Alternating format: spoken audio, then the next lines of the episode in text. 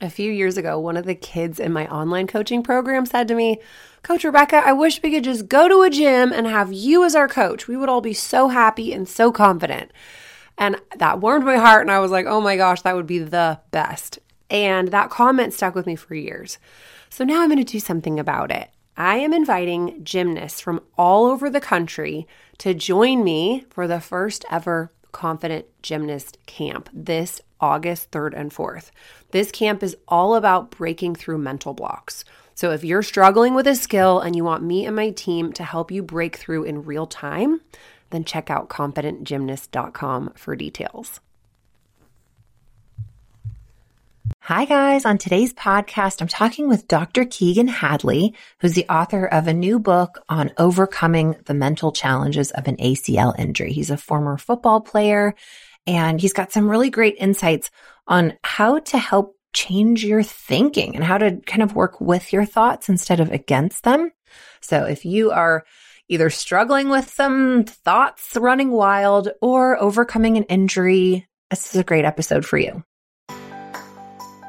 Welcome to the Perform Happy podcast, where athletes and their support squad come to learn the secret weapon for sports success. I'm your host, Rebecca Smith. First, I was a scaredy cat gymnast, then a coach. Now I'm a sports psychology expert and a parent. Athletes, whether you're feeling stuck or you're having the best season of your life, I'm here to help you reach peak performance and maximum enjoyment. Hi, guys. Welcome to the podcast. I am so excited to have this special episode with Dr. Keagan Hadley, who is the author of Torn Overcoming the Psychological Challenges Post ACL Injury. He is a former football player. He played in college. He also played for a pro team in Canada and he tore both of his ACLs and has got a lot of experience as a result. Now, just a little heads up. Um, if there are any younger ones or there's sort of a trigger warning here. We do talk about some topics that might be a little sensitive, including suicide. So if anybody is struggling with those types of thoughts, definitely get help. Find yourself the suicide prevention hotline. Um, and if this is a trigger, might want to might want to skip this one, but just wanted to let you know. And here we go. Welcome to the show, Keagan. Perfect. Thank you so much, Rebecca. It's it's a pleasure to be here. So nice to have you. So I always like to kind of start with a story. Like, what leads a guy like you to write a book like that? How did you get from, you know, little guy who likes football to, you know, doctorate and an author? Tell us how you got there. Yeah, for sure. So um, I was an athlete for a long time, 20 years or so. Um, I played football was kind of my my thing, I guess. So um, like most athletes, had a lot of injuries and stuff on the way, but um, a couple times I tore my ACL. I, have torn each of my ACLs one time. I had to keep it very equal. The first time happened in undergrad. Basically, throughout undergrad, just as a student, I was I, basically identified as an athlete. I worked hard in school. I got good grades and everything, but I didn't really know what I wanted to do exactly. I was I was just in pre med, so I could go to med school or any kind of grad school you really wanted at the time. Um, and I basically focused all my energy on football. The start of my junior year, um, after I had just had a fantastic off season spring ball, and I was ready to really, you know, make some noise, I tore my left ACL at the beginning of fall camp. For those who are kind of accustomed to fall camp and know what that is. It's when they bring the uh, fall athletes in early, you know, to go through camp, which is usually particularly grueling, even though now I'm old enough to where they don't even have two a days, I hear. So that's not. Well, so wait, fall camp is like when it's a hundred million degrees out and they just run you for like yeah. days and days and days and everyone is it's okay. it's essentially what you think of when you think of a football movie, and they're just getting you know conditioned like crazy. So yeah. picture that, and it was about a week into that. Everything was going really really well, and I tore my first ACL, the left one. After uh, about a month and a half of rehab, I still played in three games uh, with a brace and everything, but and then I had surgery, as as you do with an ACL injury. Um, trained like crazy for my senior year, And because I was a transfer from an NCAA school to a smaller NAIA school, I was actually found to be ineligible because I had too many credits. So at this point, you know, I, I, was pretty disheartened just because anyone who's been through this kind of injury knows it's it takes a lot of work to get back to where you're feeling well. And um, it was very um, excruciating not to be able to kind of finish my career with all of my you know brothers essentially. So I, I uh, after mourning for a little while, um, I, I used all of that kind of angry energy, I guess, to start training again because I didn't want to end football I wanted to end football on my terms. that was the plan anyway. So I started training like crazy for combines, uh, which is where you essentially have football players run different drills or whatever and time them. And I, I was lucky enough to do well in a couple of those. And I ended up signing with a, a very small arena football team and actually got myself an agent as well, which was kind of a very interesting time in my life. I got to go travel a couple places and train with some ex NFL players. So that was a lot of fun. And before I even played my first game in the arena league I was in, I got called up to do a private tryout with a Canadian Football League team um, in Ohio. The Canadian, the CFL is essentially like the NFL of Canada. Uh, definitely not as big, but it was it was exciting for me, you know, who hadn't played in a couple years. It was a fantastic um, experience. I, I got all the way through the workout and did did really well. It was exciting to play against like bigger schools and stuff like that because I was I was from a tiny little school. And the last rep of one on ones, I was doing the same exact move but the opposite way, um, and I tore my right ACL. Hmm. At that point, I basically went off the deep end uh, emotionally or psychologically. I had, I had, a very difficult time. I had at this point I had already had uh, some difficulties in my relationships just because I was so internally angry, and I'm very quiet, so it's not like I was yelling or anything wild like that. But I was just very upset, um, and and this obviously made it ten times worse. And I continued to make some poor relationship decisions at this point in my life where I would. Uh, where I was ended up dating a who I would find out was an alcoholic, and I kind of endured some emotional abuse just due to that fact. And that kind of leads me to grad school. So while I was going through this difficult time in my life, you know, dealing with some traumatic experiences, the injuries, and you know, self identity loss and everything else, um, I was going to school I didn't know exactly what I wanted to do with it. The reason I went into occupational therapy is because it was like me, it was very flexible. I could work. I, I always had a heck of a time picking between like physical therapy or psychology because I was, I obviously had spent a lot of time with physical therapists, but I had my own mental health challenges that I've that I'd had since I was a freshman in high school. So I I was very um, you know interested and wanted to help others like that. So kind of the uh, happy marriage between those two is occupational therapy and i absolutely love it. I, I would never change that for the world. And as i was going through that because of that relationship that i spoke of i, I was suicidal for uh, quite a period of time just due to the events that transpired. And i knew if i kept heading down the path i was going my life wouldn't end up the way I wanted. So I knew I needed to start going to therapy, and I, I, I eventually went to a therapist. And when I was at the therapist, I, I had a rough time initially, and that, that's because they used like typical cognitive behavioral therapy. I'm sure you're decently well versed in that and understand it. And my my brain just can't function that way. So essentially, if someone says, "Hey," you know, don't look over here I'm the kind of person that will look and then stare in that direction. It's the same with thoughts too. I can't I, I, can't change my thoughts. I have a really hard time with that. So I did I'm the kind of person who gets like obsessively researchy, I guess. I'm very nerdy that way. I'll, I'll get into a subject and just spend days on it. So I found acceptance and commitment therapy, um, which essentially is it's a type of CBT, but just slightly different. Um, it, it, allows you to kind of live with your thoughts and you, you don't have to like forcibly try to change them. That's just a 10,000 foot overview I'll give at the moment. But I found that and that helped me through a lot of those traumatic experiences I went through relationally. And then I also was starting to apply that to my uh, physical recovery uh, and, and, all the issues and loss that I had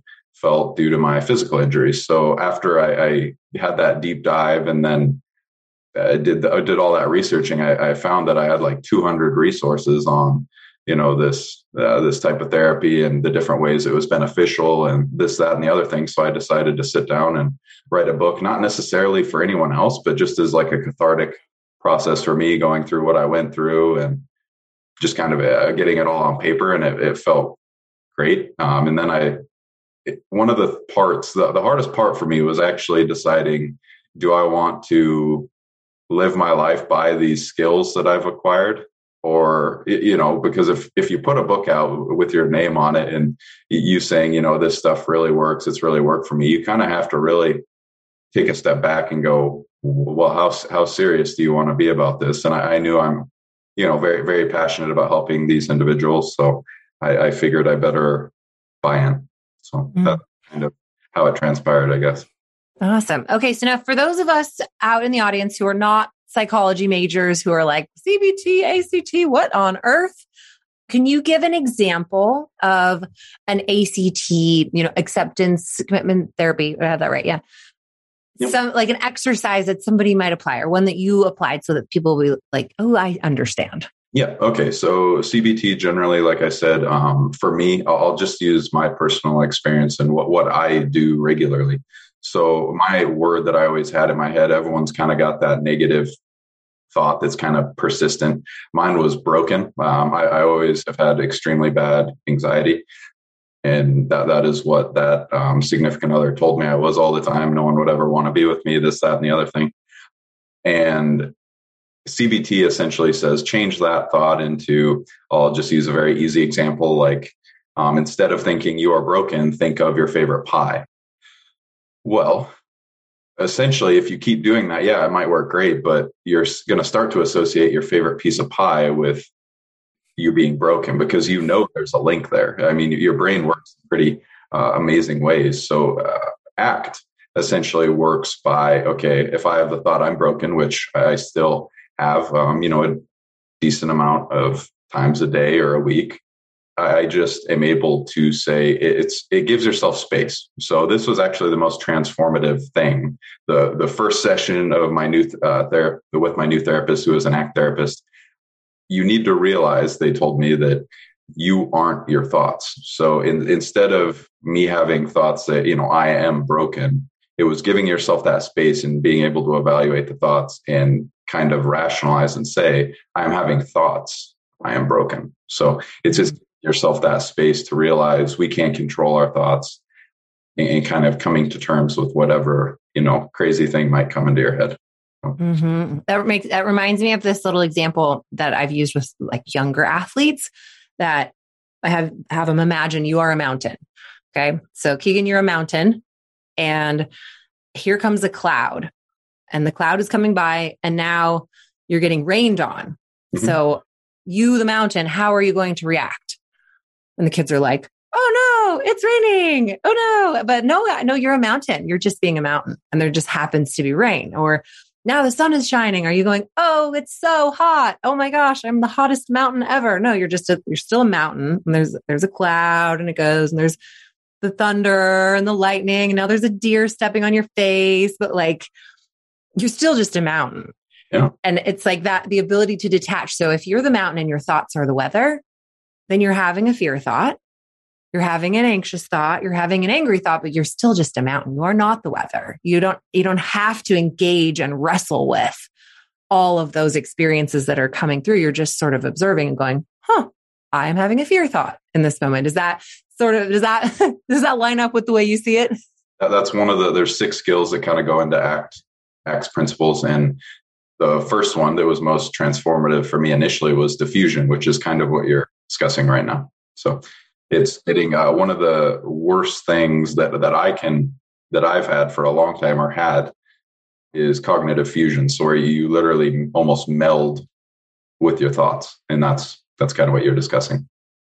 Yeah, and and I think a lot of us when we're having an emotion are like, I am fill in the blank versus I am Rebecca and I'm experiencing X or I am feeling disappointed instead of I am a disappointment or even that that statement I'm scared.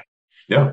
Yeah. It's like you transform from the mountain to like like an emotion like i am fear yeah. and for me it was like i'm not talented i'm too tall and like we all have the you know you mentioned that i'm like every single person listening is like oh i know what mine is yeah. like we all have those little things that like the bully said in seventh grade or you know like that it just kind of lodges itself in there the mean coach like you're not fast or you're too tall or and and for us to be able to be like like okay what do you do with that keagan so for the kid out there who's like my coach told me i'm not i'm not strong what do I do when that pops into my head?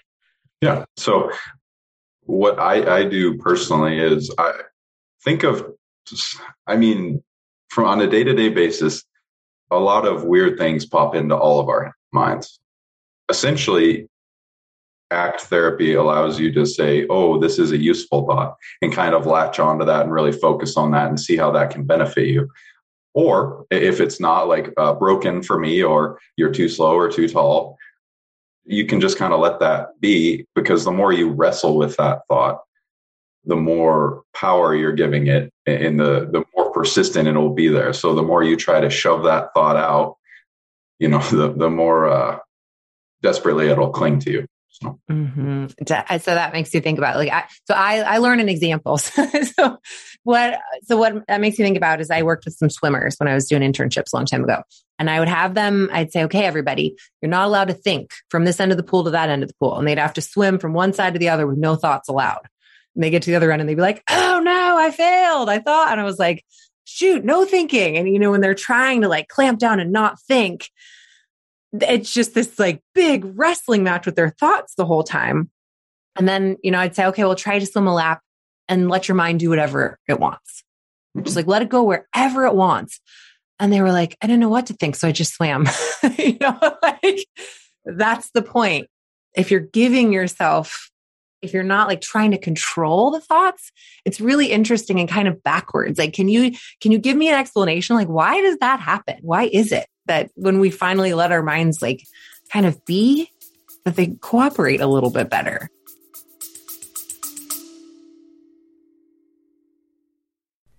Hey guys, quick announcement break. Right now, we at Complete Performance Coaching are looking for five athletes who are ready to break through their mental blocks for good. If that sounds like you or your child, then sign up for a free consultation call with one of my amazing coaches as soon as possible to see if you're a good fit for our Perform Happy Elite training program. This program includes one on one coaching with the world's top mental performance coaches, plus tons of support for athletes and their parents in between sessions. You can sign up today at completeperformancecoaching.com slash consult. Talk to you soon. Yeah, because I, I think what happens for me is because subconsciously you know what you're trying to do and it makes it that much harder. I, I like to I'm, I'm, a very visual person so when i do these things I, I, see certain things.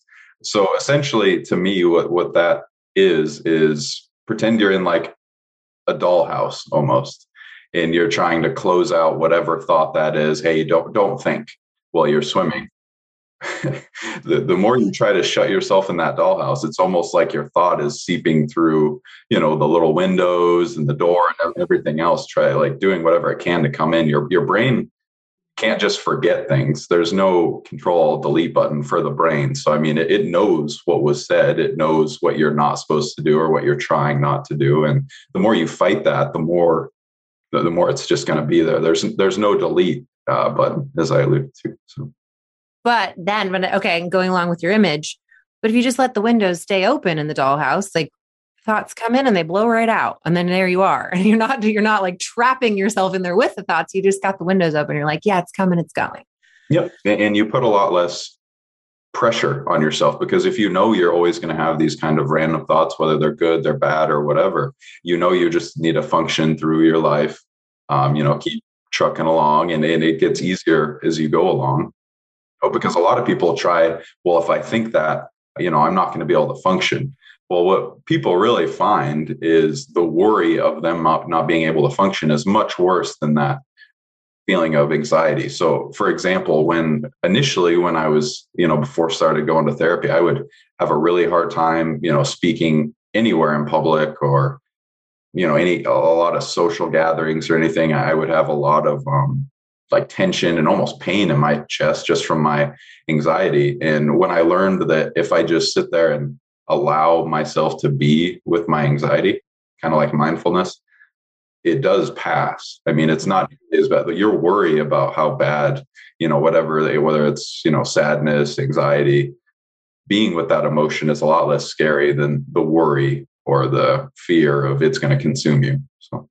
Yes, I actually named mine Rhonda. that was what. So I also like I'm a sort of higher strung human. I think we're all wounded healers, right? Who work in the mental health space. So yeah, anxiety for me would just like crop up and I'd be like, oh no, oh no, this is not good. And I finally was like, hey girl, I see you there, Rhonda. What's up? Well, how are you? And I just was like, okay, Rhonda came for a visit. Now what? It's really freeing to be like, again, it's like, it's not like I am anxious. It's I am experiencing anxiety in my body. And there are other facts of this situation. And I'm feeling myself sitting on a chair also. Mm-hmm. and I look and I see something shiny in the distance. It's like we get so wrapped up into the thing we think is wrong that when we just let it be there, like, okay, here, hello, nerves. Yep. And other things can exist as well. Yeah, certainly. There's a there's some kind of thought or notion uh, that's it's very prevalent. Like you just don't want to be sad, or, you know, you don't want to have any negative thoughts. And I mean, it just doesn't. It's not very conducive to a to a fulfilling life because you're not really to you know um, appreciate the good times or you know there's instances when you definitely need to be sad like if you you know if a loved one passes away i mean it would be kind of scary if you weren't sad and you weren't experiencing the grief and that's due to you know where you hurt hurt the most is what you love the most so i mean it's it, it's kind of important to feel those things so. mm-hmm. Well, and, and going back to injury, right? That's your that's your specialty.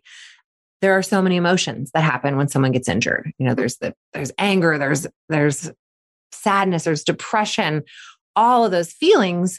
Um, did you give yourself room to feel them when it first happened, or were you in that like I'm just going to push it down and pretend everything's okay? What was that experience like for you? I definitely, uh, especially being a male uh, football player, it's I, I definitely wouldn't outwardly have any of those emotions, especially in public.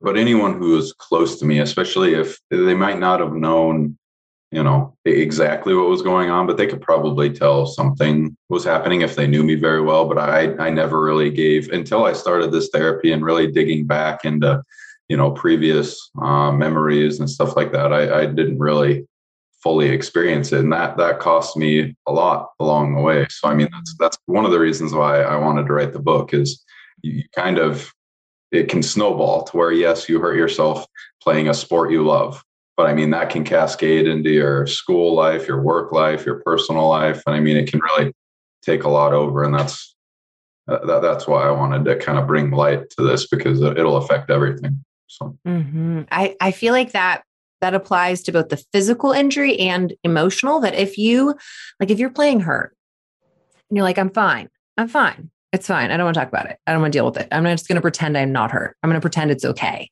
Mm-hmm. The long term implications are so much worse because it's like you're getting overuse injuries. So many gymnasts that we work with are like way too tough for their own good. And if they would have just said, you know what, I think I need help right away, whether it's a fear, whether it's an injury, they can back it up, they can ease in, they can rehab, and then they're back in action much sooner. Same with the emotions. They're like, I'm fine, I'm not sad, I'm not angry, it's okay, I don't want to talk about it. It's like it it it grows, you know. Yep. So so uh, any message to the the little too tough for their own good person out there, physically or mentally? Yes.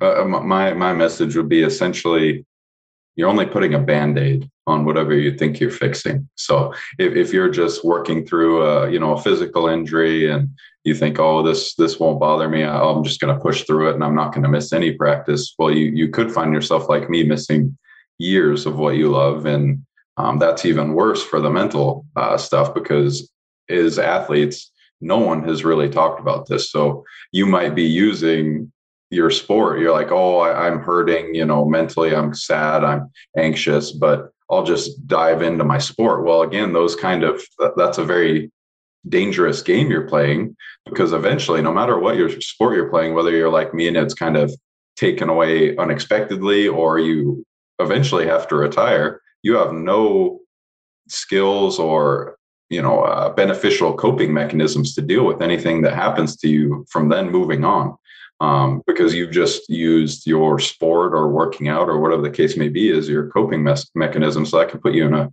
lot of less than ideal situations. So. Mm-hmm. That's such a great point because I, I mean, and you talk about the loss of identity. If your only coping mechanism is your sport, which for me, I had kind of a a challenging adolescence. Who doesn't? I mean, really, realistically. So I was like, I'm just going to do my sport. That's what I'm going to do. La la la la la. Don't want to think about it. And then my sport's over, and it's this crisis of, well, Yep. Who am I? Am I even good at anything? I mean, so and you got that twice.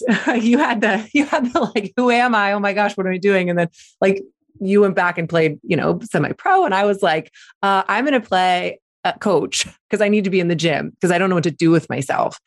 So let's start with how do you prevent that loss of identity when you do officially transition from athlete to the next stage of life?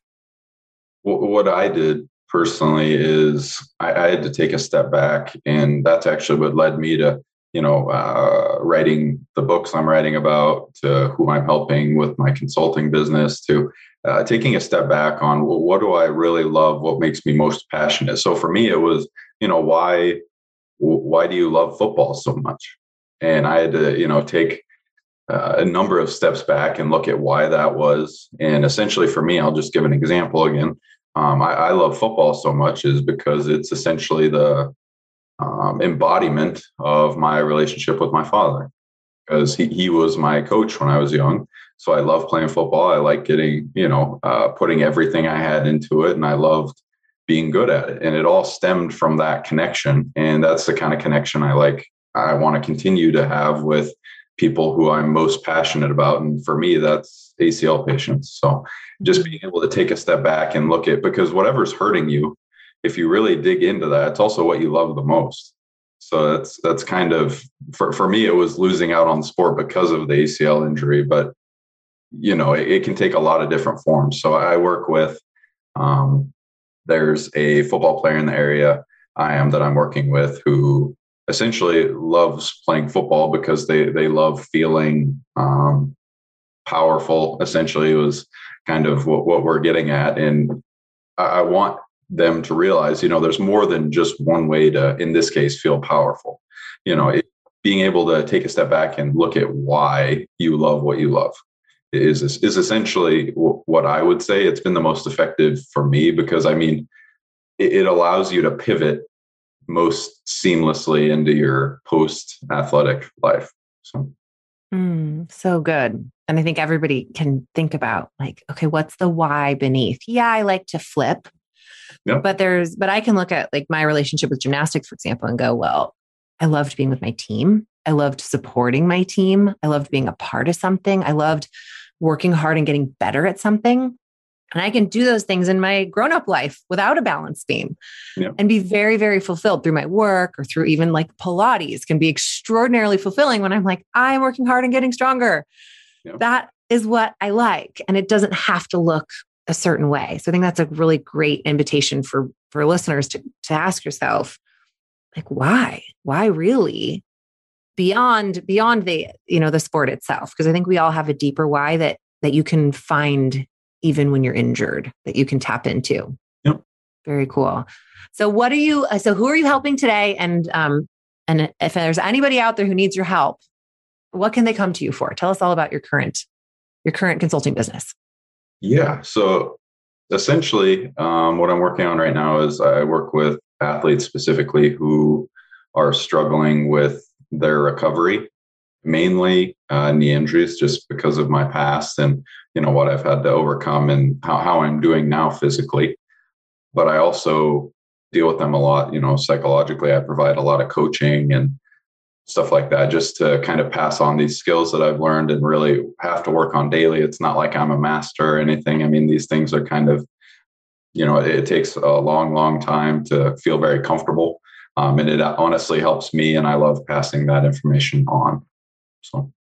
Amazing. Yeah, I teach what I need to know. it's that reinforcement is so important. So awesome. And um, so, uh, for those of you who want to check out Dr. Keagan Hadley's book, again, it's called Torn Overcoming the Psychological Challenges Post ACL Injury.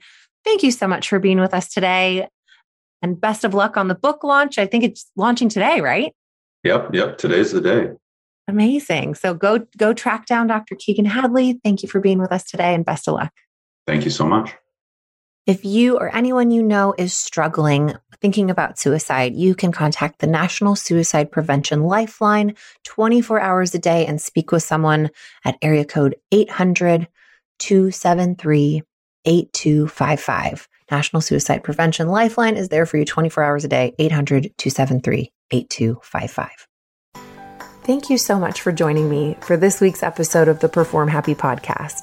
If you're ready to unlock your maximum sport potential, head over to performhappy.com and join us. You'll be training alongside world champion athletes and Olympic hopefuls. And I will personally take you through my research based system for overcoming fear and mental blocks, building confidence, and finding your flow. I'm Coach Rebecca Smith, and I'll see you next time.